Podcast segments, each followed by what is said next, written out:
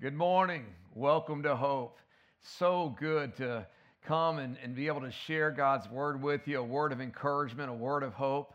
I'm so thankful. Denise and I are praying for you guys and uh, looking forward to the day that I know that we're all anticipating and, uh, and even speculating over. And can I tell you something? I think it's really important, Hope, to understand this.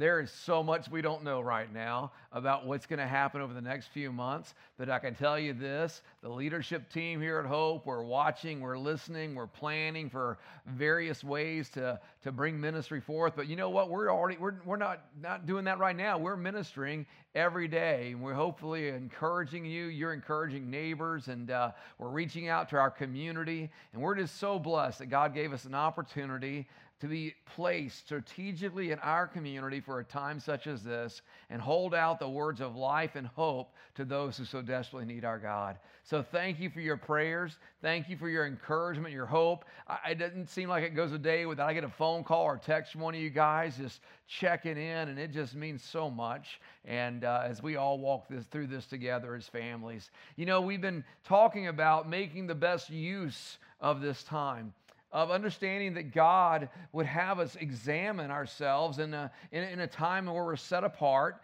and ask some questions that are very important to our lives. Questions like, what, what, is, uh, what is needed to change as I walk into this new season in my life? What, what needs to come with me, but also what needs to be left behind, whether it's attitudes or whether it's outlooks, uh, whether it's past hurt, still having an impact on our lives. And so we've been looking into this Old Testament story in the book of Nehemiah into how God works through the power of His Holy Spirit to restore and to renew those who put their hope in Him. And I encourage you to not just take this as a history lesson and not just to bring it in as a message, but really to dig into it and to let the Holy Spirit work in our lives and examine ourselves and truly see ourselves rebuilt into the image that God has for us before sin came in and marred such a beautiful creation. So I invite you tonight, today, to enter in with me to the book of Nehemiah. Nehemiah chapter 2 is where we're going to be focusing tonight. We're in the third week of this series that's all about God's desire, his desire to rebuild us and to restore us. And the fact that when Jesus Christ died for us, to bring us into relationship with our Lord. And he rose again on the third day, giving us that, that victory over the things we fear in this life and the promise of eternity.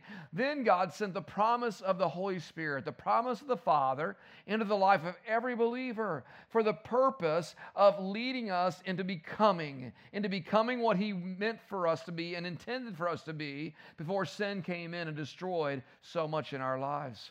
And so tonight, I want us to focus on what God is doing in us and to focus on His ability to restore us and to rebuild us because there are things that I think every one of us can, can see. Things that God wants to, to heal and restore in our lives. Things like deep hurts uh, from our past, emotional scars that are just very real things we've experienced in this journey on the earth, lingering doubts or, or fear or even lack of trust because of past experience. I believe God wants to rebuild and restore uh, us to a point where we overcome things like fear and lust and, and lack of self control and bitterness. Because God wants not only relationship with us, He wants us to experience rulership on this earth as He intended and gave to the original Adam and Eve in the Garden of Eden. God wants to restore our minds. Oh, wouldn't that be amazing to have our minds restored, renewed, as the word says, where our thoughts would align with God's word and not let the pollution of the thoughts of this world come and, and lead us astray. He wants to restore our bodies, the, the residues of sin, the effects of sin in our lives. And especially, He wants our spirit to be renewed. So I encourage you today to just open your heart and let these words speak to you because God never called us to settle. He never called us to get used to, well, that's just the way it is. Just, just buck up and, and soldier on, and someday you get heaven. That's your promise. But right now, this is as good as it gets. Can I tell you, that is not what the gospel says. That is not the good news that we find hope in. For the Lord wants us to bring into relationship so that we can walk into rulership together. So, the goal of this series is that through the work of the Holy Spirit, we would, number one, we'd get, our, we, we'd get our individual lives together in a way that will practically affect the future, both for our families and for ourselves. That's an important point.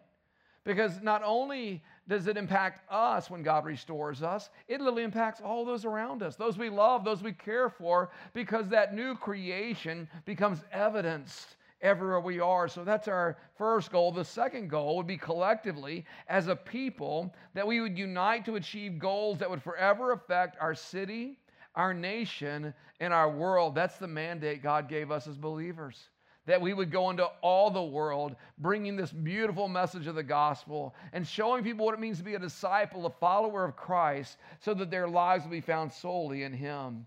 It's interesting this week, uh, before we go into the passage in Nehemiah, I was, I was reading in the book of Acts, and something just stood out to me in Acts chapter 1, verse 8. It's a passage of scripture, especially in the upbringing in the church I grew up in, a Pentecostal church. We had a lot of focus on this scripture, but just a little nuance difference in how I see it in light of the restoring work of the Holy Spirit. Check it out. It says, But you will receive power when the Holy Spirit comes on you and you will be my witnesses in Jerusalem and all Judea and Samaria and to the ends of the earth.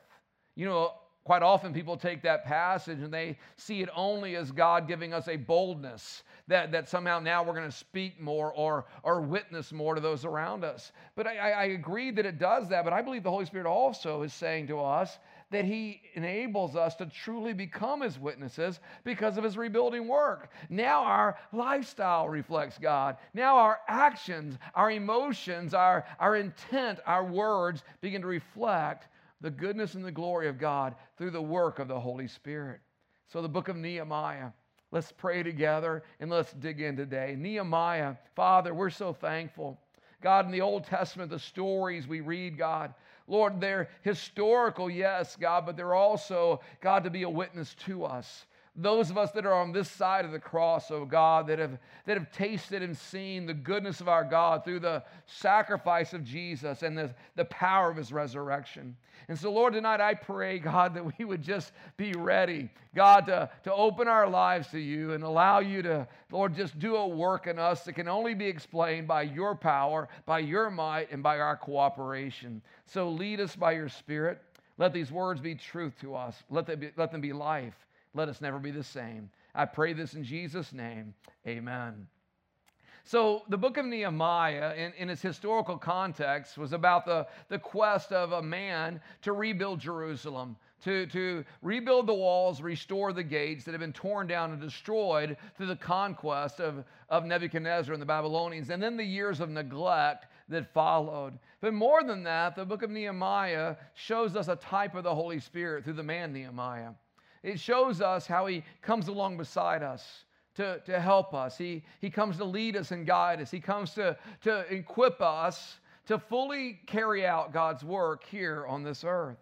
The, the thought of restoration is a beautiful thought. As I shared last week, in the world, restoration, uh, really, we always think about bringing something back to its original state. But, but in the Bible, God has always shown when He restores someone or something, He always brings it to a place that is better than it even was in, in the original. In fact, you see this in Mark's gospel, Mark chapter 10, verse 29, the words of Jesus. He said, I tell you the truth.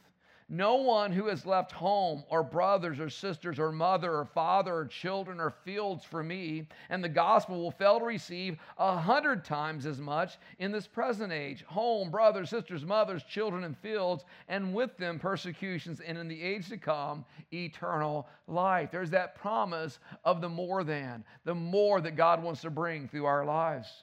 Last week, we talked about engaging in this. We talked about stepping into the restoration process by, by learning to, to pray in accordance to God's will. Prayer is so powerful.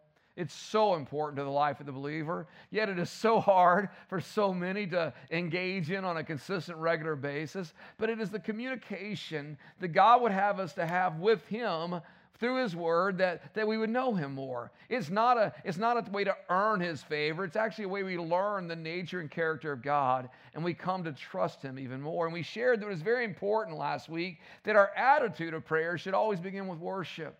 That we would honor the King of Kings and Lord of Lords, not to remind him that he is great, as if he has an ego that needs to be stroked, but it's to build our own confidence as we are reminded that he has abilities that are greater than our inabilities. He is able to do above and beyond what we can ask or imagine. How great is our God? We talked about the, the understanding that when we pray, we must have a heart that's ready to obey. To obey is better than sacrifice. It's not about going out and doing great acts and feats of service, but just simply saying, Lord, show me your will, show me what you desire in your word, and I will follow. I will obey you. You see, guys, if we don't come with that attitude, our prayers are then powerless. If we just come to, to do some religious exercise but have no heart to say, I will change, I will act on this, then, then we're just kidding ourselves. We're just, we're just mouthing words. We're like the pagans babbling according to Scripture. So it's important that we come with obedience. It is important we come with confession. That as the Holy Spirit places His hand on areas of our lives where sin has impacted us or where maybe sin is still reigning, that we openly confess that to our God. Because the Bible says if we confess our sins, He is faithful and just to forgive our sins and cleanse us from all unrighteousness. So it's critical that we have that attitude. And then finally, we said it's important we pray the Word. Why, why is that so critical? Because the Word is the very breath of life. The Word is, is God working in us and through us. The Word of God, He is not a man that He should lie. And the promises He gives us, are powerful and mighty. And we're going to see that tonight in this, in this understanding of the resources that Nehemiah prayed for. In fact, let's pick up the story of Nehemiah. Nehemiah chapter 2. Nehemiah chapter 2, verse 1, beginning in verse 1 down through verse 10 says this In the month of Nisan, in the 20th year of King Artaxerxes, when wine was brought for him, I took the wine and gave it to the king. I had not been sad in his presence before so the king asked me, Why does your face look so sad when you are not ill? This could be nothing but sadness of the heart. I was very much afraid, but I said to the king, May the king live forever. Why should my face not look sad where the city where my ancestors are buried lies in ruins and its gates have been destroyed by fire, the walls torn down, the gates burned up? Then the king said to me, What is it you want? Then I prayed to the God of heaven and I answered the king, If it pleases the king, and if your servant has found favor in his sight, let him send me to the city in Judah where my ancestors are buried so that I can rebuild it. Then the king, with the queen sitting beside him, asked me, How long will your journey take? And when will you get back? It pleased the king to send me, so I set a time. I also said to him, If it pleases the king, may I have letters to the governors of the Trans Euphrates so that they will provide me safe conduct until I arrive in Judah. And may I have a letter to Asaph, keeper of the royal park, so he will give me timber to make beams for the gates of the citadel by the temple, and for the city wall, and for the residence I will occupy.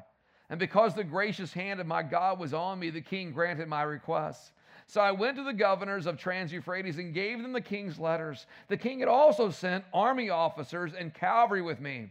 When Sanballat the Horonite and Tobiah the Ammonite official heard about this, they were very much disturbed that someone had come to promote the welfare of the Israelites. There are four things that Nehemiah asked the king for. It's very interesting how he asked him. He said, When I prayed, I felt God's presence. I felt, I felt in that peaceful place. And he stepped in, he asked boldly. And he asked him for four things. He asked him for time, number one. This, exp- this expended or extended period of leave from his duties as being the cupbearer to the king. He also asked him for authority to enter into the region, but also authority to carry out the works. He knew there would be resistance. He asked him for resources, for building materials, to actually have what he needed in order to complete the task. Because after all, we, we, when we enter into a task, we have to understand that God will supply what we need for, for that rebuilding. And then finally, even though we didn't ask it, I think it's really neat that the, the king provided troops. He provided escort, he provided security and support in the event of opposition. And what it shows me in Nehemiah's request, and I think this is really key to our understanding of rebuilding and restoration, is that Nehemiah was not approaching this as some kind of hobby. He wasn't asking the king to go off and be a weekend warrior and do something to make him feel good about himself. No, he, he, he set his eyes on the task of rebuilding. And I believe in his heart, he was saying, I will accept nothing less but total restoration. I'll accept nothing else but a rebuilding till I see Jerusalem being great again. Can I tell you, we have to have that same attitude about the restoration of our lives. That we are not going to just settle for a little bit or a little taste, but we believe God has a fullness that He wants to bring through us by the power of His Holy Spirit. You see, as God's creation, as His special creation, we have opportunity, but we also have an obligation to accept the responsibility for allowing the Holy Spirit to guide us into a productive use of all the resource God has given us, of all the resource that He has given us to be restored and made new in Him. Yet we protest. And in our humanity, we say, oh, well, I would do that if I just had time. I, I, I, just don't have the authority. I don't know how to get a hold of that, or I lack the ability. And it, we just don't have the resource. We can come up with every excuse to go back to just saying it's the way it's always been, it's the way it's always going to be. Church, do not settle for that mindset. For God has more that He wants to bring in you and through you. Why? Because He has a task before us that we be witnesses to this world. But if we spend our whole life just always focusing on what is and always dissatisfied and always caught up in this place where we just have no expectation, can I tell you, we have nothing to offer because we're going to be only focused inwardly and never focused outwardly. It's so critical that we enter into this restoration process. It's interesting to me when you look at the the things that Nehemiah requested is that every one of these resources is a creation of God. God created time. God created the authority we have through his son Jesus Christ. God created everything around us. When He asked for timbers, wood, it's everything we find from God. And as God's special creation, He's empowered you and I to subdue, literally to have dominion over the created order in order for God's glory. So, all these things that he was asking for, God said, we have the power through him to subdue and to make work for us. So, when someone says, I don't have time, oh, well, you do. You just need to figure out how to make that time work for you. When we say we don't have the authority, well, then you're not seeing something in God's word because we've been given authority through the name of Jesus. Or if you say, I don't have the resource, can I tell you, we're praying to the King of Kings, the Lord of Lords, who created all and owns it all and delights in providing for his children. So we are free to exercise dominion over these resources and to bring them into a place where now we experience personal and corporate renewal. Let's look at them individually in this, in this message today. Number one is time. Number one is time. Nehemiah asked, later we'll find out as we read through the story, he asked for 12 years. Now, it didn't take him 12 years to rebuild the walls. We'll see that, much, much less. But he asked for 12 years. And I think it's interesting because rebuilding takes time. We all want instant change. We all want, as I've said before, the Shazam moment of, well, if I can just go to that certain place or be prayed for by that certain person or experience that certain setting, then I'm sure in a moment I'll be restored. But can I tell you, in the in the understanding of what God has done for us through the through the death and resurrection of Christ, there's one thing that is truly instant, and that is our justification. The moment we put our faith in Jesus Christ, the moment we accept Him as our Savior and Lord, we are changed. The, the bondage of sin is broken and we are, we are made new right in that moment. But then there is this process of sanctification. That's really what we're talking about, where we begin to walk out God's truth. We begin to walk out in His power and be rebuilt and restored into the image and the glory of our God. So rebuilding takes time. And so let me caution you early in this don't be in a hurry. Because the task that may seem hard, the, the, the, moment in your restoration that may seem difficult, that you want to just race by, yeah, that may, be, that may be the most critical part of your restoration. Take time. Don't be in a hurry. Let God walk you through it. The other thing that's very critical in this is in this time, don't compare yourselves with others. Because we see people differently, like, well, why is it seeming they're going faster? Why does it seem like they've had more of a restoration? Again, we've had all different experiences as we've brought to, to Christ. We've all been made new in Christ. But can I tell you, it takes more time for some than others. And a lot of that comes down to obedience as well. So again, don't compare. That puts you in a bad place instead of trusting God. And we must begin with this, and this is the most important of all when you think about it. it, we, we have to understand that rebuilding cannot take place without rebirth. You must be born again. I'm going to say it every week in this series to challenge you not to doubt your salvation, but to ask yourself have you just been brought along with a religious crowd? Maybe you're brought along in a religious family. Or have you truly submitted your life to Christ, surrendered your life to Christ? Have you truly experienced salvation to the point where it had just changed everything? You can't wait to tell others about it. You followed through in baptism. Because I'm going to tell you, if it's just a religious experience, then you're going to try to rebuild on a foundation that's not even firm. But when we are saved, can I tell you, we stand on a strong foundation.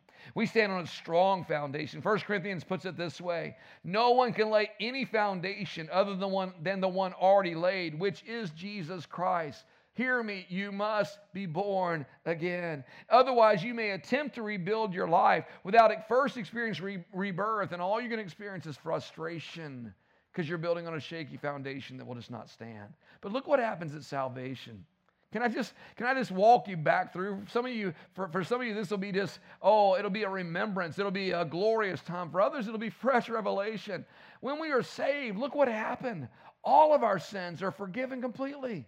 Forgiven completely. They're not forgiven by degree. No, completely all our sins. Hebrews says, the sins and lawless acts I will remember no more. God is not up in heaven saying, remember when? Remember what you used to do. No, they are forgiven. Literally, the word says they are thrown as far as from the east as from the west in the memory of our God. We must stand there in that place and say, I am a child of God. I have been forgiven. My sins have been washed away. And now I'm walking as a new creation in Christ. The second thing in salvation is this we have complete peace with God, we have it established right there. Think about it. Complete peace. Romans 5 1. Therefore, since we have been justified through faith, we have peace with God through our Lord Jesus Christ. That's what we've all been striving for. If you're listening to this and you're far from God, that's honestly what you've been striving for. Trying to find peace with God. And yet, the moment you put your trust in Jesus, he says, we have peace with God through our Lord Jesus Christ. There's not a, there's not a battle going on anymore. He is not against us, He is for us. What a blessing that is.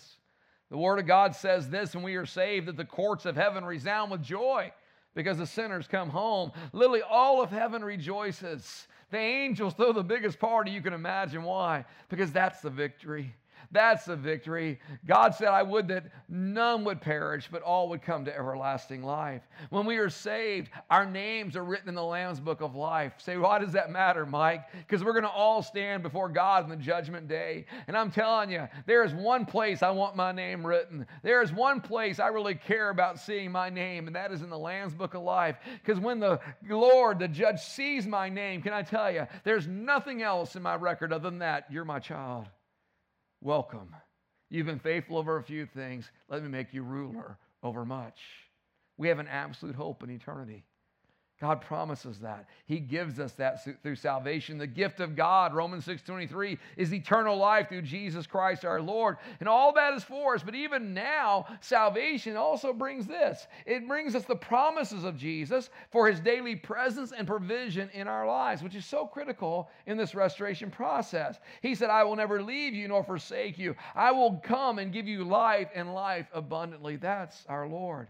He's also committed to to himself to us to resist evil. We're going to see through Nehemiah's story the restoration process is, is, it's not a cakewalk. Can I tell you, there's a real enemy that seeks to kill, steal, and destroy, but he is defeated in the name of Jesus. We're going to talk a lot about that in a few weeks. And we have to recognize this if we're going to be in a battle, we need to have God on our side. God is for us. Who can be against us? We are more than conquerors through Him. So we begin with that foundation of salvation. You must be born again because the cross was our key to redemption and the resurrection, the key to us receiving this gift of eternal life. Now the Holy Spirit comes. And the, the process of the Holy Spirit working in us takes time.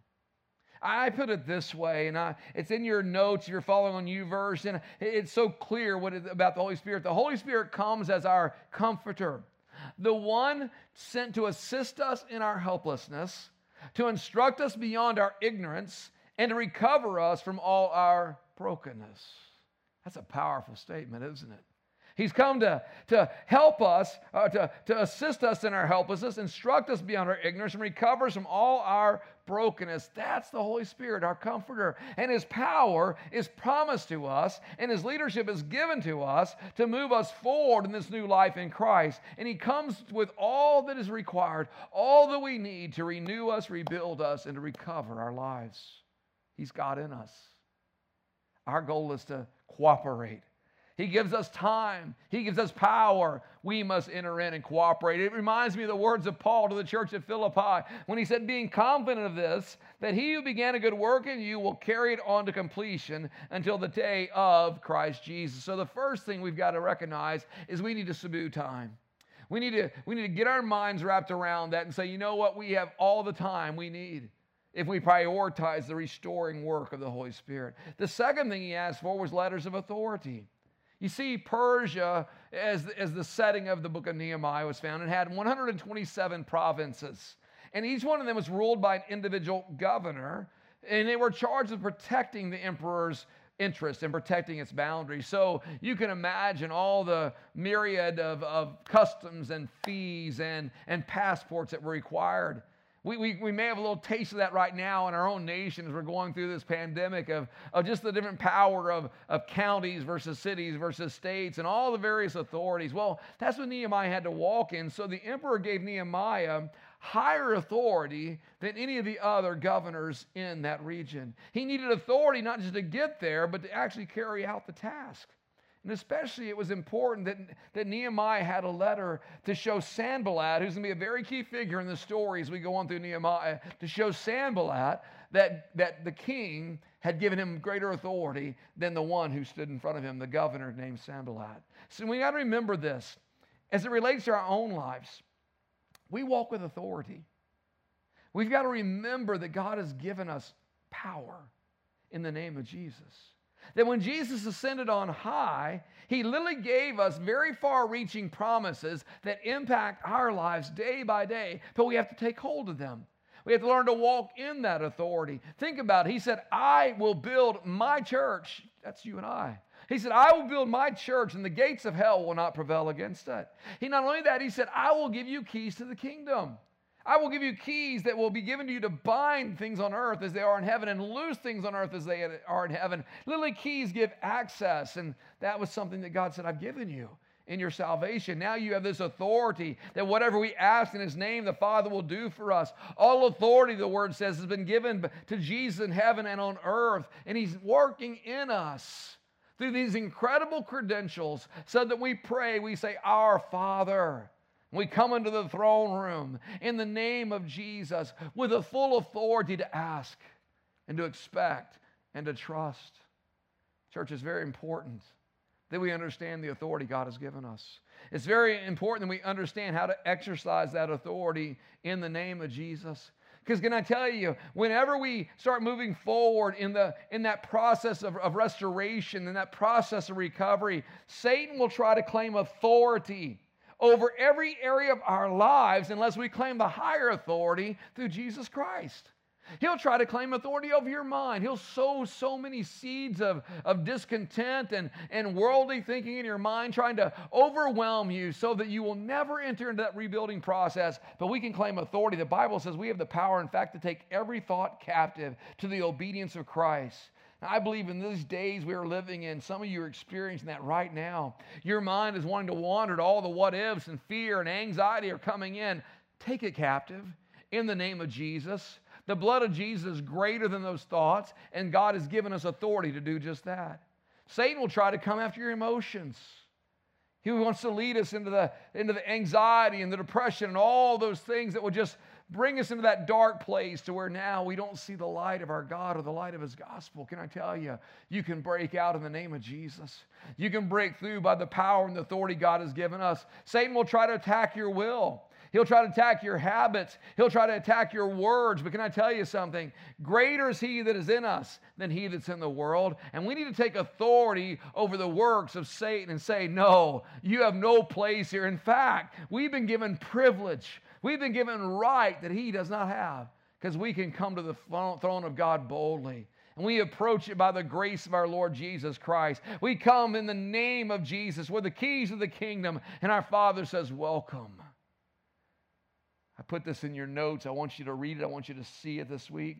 I want you to get it into your spirit. Listen very carefully. It says this Whenever the devil tries to drop gloom over your life, Whenever he tries to bring you into a spirit of heaviness, whenever he tries to disrupt uh, the, the work of God's Spirit in your life, you have the authority to drive him off your property in the name of Jesus. Literally, you can say it with full authority Satan, the blood of Jesus is against you. The word says, I am free, and if I resist you, you have to flee. Can I tell you, church, we have authority that has been granted by the king, and there's nothing Satan can do about that. Why? Because we are the kids of the king. We have the name of Jesus, and we're so grateful. So he's asked for time, he's asked for authority, but he also asked for materials for building. Why, why is that so critical? because the walls were torn down, because the gates were burned up. And he says, I need something tangible to build with. Can I tell you that God will bring to the table whatever we lack when it comes to rebuilding and restoring our lives? The Holy Spirit knows what we need. He knows how we were made, He knows what we've experienced, and He will bring everything we need, everything we lack, so that we may be rebuilt completely and wholly into the glory of God. You see, Nehemiah requested timbers but, but the majority of the rebuilding, and this is really interesting, the re- majority of the rebuilding process was actually going to take place with the very stones that had been torn down. The very stones that had been quarried to fit just right when the, when the walls were built originally. The very stones that were laid around to make the gate strong. He was going to use the very rocks and stone the builders had already used that were torn down, just as the Holy Spirit will use everything in our lives in the restoration process. I've always put it this way God never wastes an experience. No matter what we've gone through, no matter what we've done, no matter what is coming, again, even if it is wrong and, and, uh, and hurtful and, and broken, and even, even in all those things, can I tell you, God has the ability to, to, to work them to our good when we put our trust in Him. He'll use our past experiences, He'll use our, our strength of character, He'll use our personalities. Those things He sowed into us in creation that maybe we use for the wrong purposes before God. Now He will use those same things in the rebuilding process. That's why we can say with truth and we can say with confidence that my God will meet all your needs according to His glorious riches in Christ Jesus. We never lack the materials to be rebuilt with. And you know what? That gives me hope. And I hope it gives you hope because think about it. You may be saying, well, like my life is such a mess. My, my runs are much more run than the next person's run, right? We, we can just picture that and say, I, I'm such a washout. But can I tell you something? God created you in His image. Your sin has been taken away when you put your faith in Jesus Christ. Even though it's taken a toll on you, our God is greater and He will restore you. Why? Because He loves you. And He wants you to experience relationship, but He also wants you to experience rulership. Finally, Nehemiah didn't ask for it, but the king knew better. He says, Nehemiah, you need some protection. I've given you authority, I've given you time, I've given you resources, but you need some protection. So he sent with him troops and the cavalry just in case opposition arose. And if, if you've read ahead Nehemiah, you see it, it arises, right? And you know, we're going to get more in detail in that later about how that, how that played out. But can I tell you, sometimes we don't get a picture the way we ought to, that there is much more going on around us in the heavenlies than we see here in the physical world. There, there's much more happening in our rebuilding that, that maybe we don't see with our human eyes. We need to pray that God would let us open up our eyes to see the battle that's going on and beyond uh, for our behalf in the heavenlies. We're, we're like Elisha's servant when he prayed for him, open his eyes that he may see. We're like Peter in prison when, when he didn't know what to do but just to worship God and pray. And the heavenly hosts, the angels of God, the messengers of God, the ones that the Bible says he will give his angels charge concerning you. Go to work. You see, this is a spiritual battle. Our rebuilding is not just physical, it's not just going to the gym and trying to reshape a body. It's not, it's not changing a diet physically, it's changing our diet spiritually. greater is he that is within us. Greater is he that is with us than he that's in this world. Church, can I tell you? Our rebuilding is God's desire. Our restoration is his plan. And Satan may roar. He may try to sow fear. He may try to tell you it's not going to happen. But the Holy Spirit declares, and I stand tonight as a, as a minister of His gospel, and I declare that God says, I will get you together. I will rebuild you. I'll restore you. Put your faith in Him. See, guys, God wants you to know Him, relationship. But He also wants you to experience His intent from the original creation, rulership that we would walk not, not driven by emotion, not, not led by the thoughts of this world. We would walk with purpose and meaning. That everywhere we go, we'd be God's witness. To show a world there is a God that loves, a God who's creative, a God who'll restore, and a God who has a plan for us both now and for eternity. Can I encourage you to do this? I'm going to say it every week. It may get, it may get old to some, it'll never get old to me because I know, I know what it is to give my life to Christ and to be changed by Him. You must be born again. If you're watching today or listening in and you've never, you've never just bowed yourself before our God, submitted to Him, and said to Him, God, I need you. I give you my life. I surrender to you. That's where salvation comes. I believe in Jesus Christ. I believe he was the Son of God and he died for my sins and rose from the grave. In that moment of belief, can I tell you, your sins are forgiven. God gives you new life, and the journey of restoration begins. So, in a moment we pray, just ask the Lord, just speak to Him, and let God remind you that He has loved you from the beginning of time. He's never left you. You may feel like He's been far from you. No, He's been there the whole time, looking out for you, protecting you for this moment, because again, He would that none of His creation be separated from Him. And so I invite you to receive the Lord tonight. For those who are followers of Christ and you're starting to get a picture now. You're starting to see the Holy Spirit's revealing some things to you, and you know it's going to be difficult. Step in. Step in boldly. Step in by faith. Ask the Holy Spirit to fill you with power. Renew that relationship. Let the streams of living water flow through you so that you fully engage and cooperate with the work of the Holy Spirit. Pray with me tonight. Father, thank you. God, I'm so thankful, Lord, for your work of the Holy Spirit. I'm so thankful for your work of Jesus Christ. I'm so thankful, Lord, that God, you did everything for us that we can be renewed in relationship and God restored, God, by the work of your Spirit. So, Lord, tonight I pray you speak to each one of us. God, let us commit our lives. Let us commit our lives, number one, to you as our Savior and Lord, but number two, let us commit our lives to this process. God, this time. God, this work, this transforming work of your Spirit. And God, I pray that you'd help us to guard against comparison. I pray that you would help us to put aside the excuses that we don't have the time or the authority or the resource. For God, you've given us everything for life. And God, we rejoice in that. So, Lord, I pray today, even as we prepare ourselves to receive communion, that God, our hearts to be so intent on understanding, God, that there is more. God, there's more that you want to do in us. God, there's a greater impact you want to have through us when our lives become greater witnesses through this process. We love you. We give you praise in Jesus' name. Amen. If you ask Jesus to be your Lord today, if you've invited him into your heart, can I tell you, all of heaven is rejoicing. Go back and to listen to this message again. All those things I shared that happened in that moment, that's for you. It's intended for you.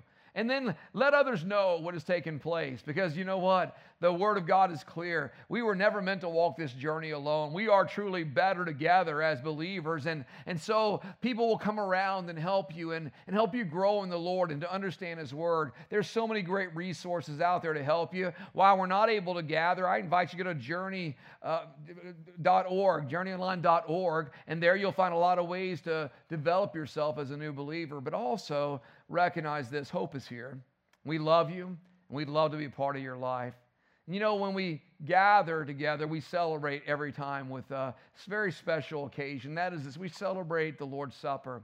We do it, one, out of obedience to God's word, is, is something that the Lord implemented among those that were closest to Him, His friends, His disciples, as, as a way of remembering all that the Lord did for us. And it's a way to remind ourselves that everything we need has really been taken care of. It's been found through Him.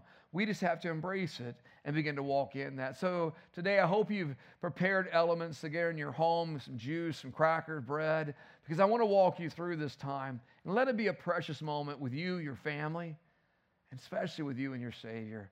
You know, it starts with some elements, the, the bread and the, the wine. In fact, in, in the scripture, Paul the Apostle probably captures the moment the best when he wrote to, to the church in Corinth to actually correct some things about how they were going about celebrating the Lord's Supper. And in 1 Corinthians uh, 11, verse 23, he wrote, For I received from the Lord what I also passed on to you. The Lord Jesus, on the night he was betrayed, took bread. And when he'd given thanks, he broke it and said, This is my body, which is for you. Do this in remembrance of me. In the same way, after supper, he took the cup, saying, This cup is the new covenant in my blood. Do this whenever you drink it in remembrance of, of me. For whenever you eat this bread and drink this cup, you proclaim the Lord's death until he comes.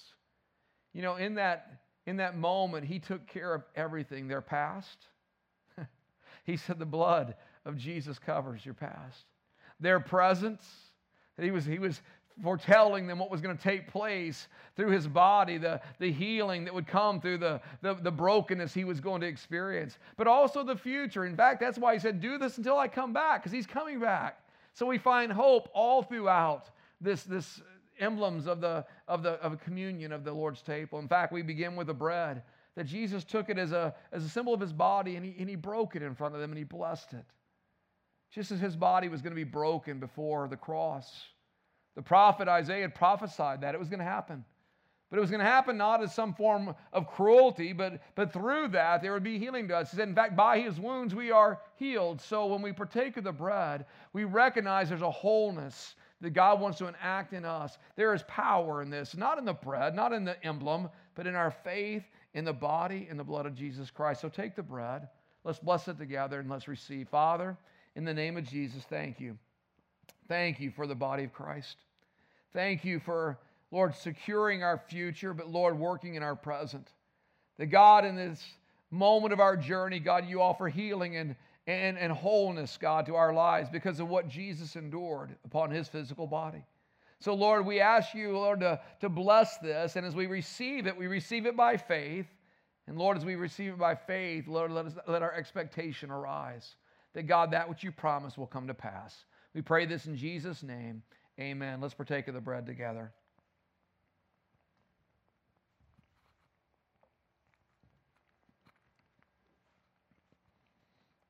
He took the cup, the cup of wine. He says, This is the cup that represents the new covenant in my blood. I'm sure they were confused in that moment. I'm sure they wondered what he was talking about. We, we are on this side of the cross. We understand. What can wash our away our sin? Nothing but the blood of Jesus. Again, prophecy fulfilled. It, it was prophesied centuries before that, that the perfect sacrifice, the, the Lamb of God would be slain, and his blood would be the, the word propitiation, the, the, the complete cleansing, the forgiveness of our sin. And that's what we celebrate when we partake of the cup.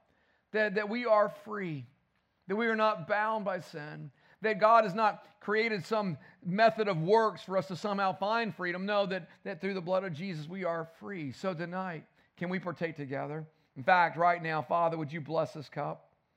Father, thank you for the blood of Jesus. Thank you for your great love for us. And thank you, Lord, that we partake of it together, Lord, that we are reminded. God, you did it all. God, there's not a second act. And Father, we're grateful.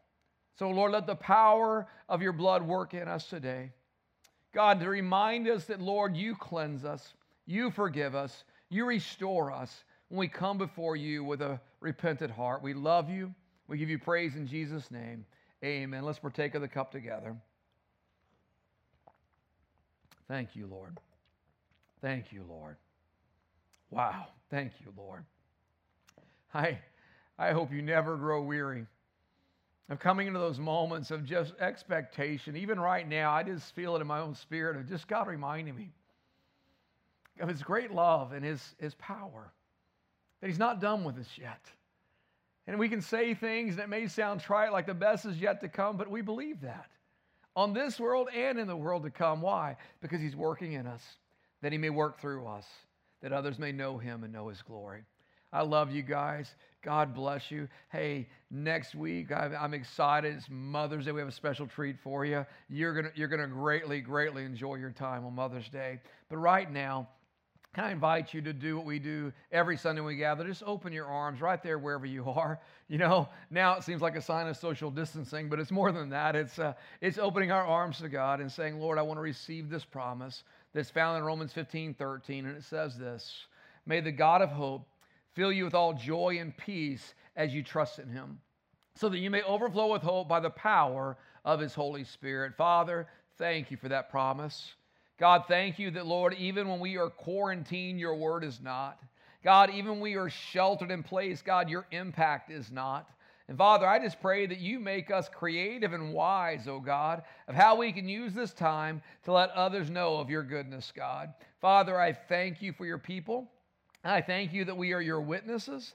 And I thank you, Lord, that you are working in us even now that we would see that every person we meet, every person we read about, every person we come across is somebody your son died for and somebody that you made for relationship and rulership as well. So, God, let us find our part in your plan, oh God, that others may know you through your son, Jesus Christ. God, we give you praise, we give you thanks in Jesus' name. Amen. I hope you have a tremendous week. Let it be a week of blessing and rest. Look forward to the day we're back together again. Until then, God bless you. We love you, Hope.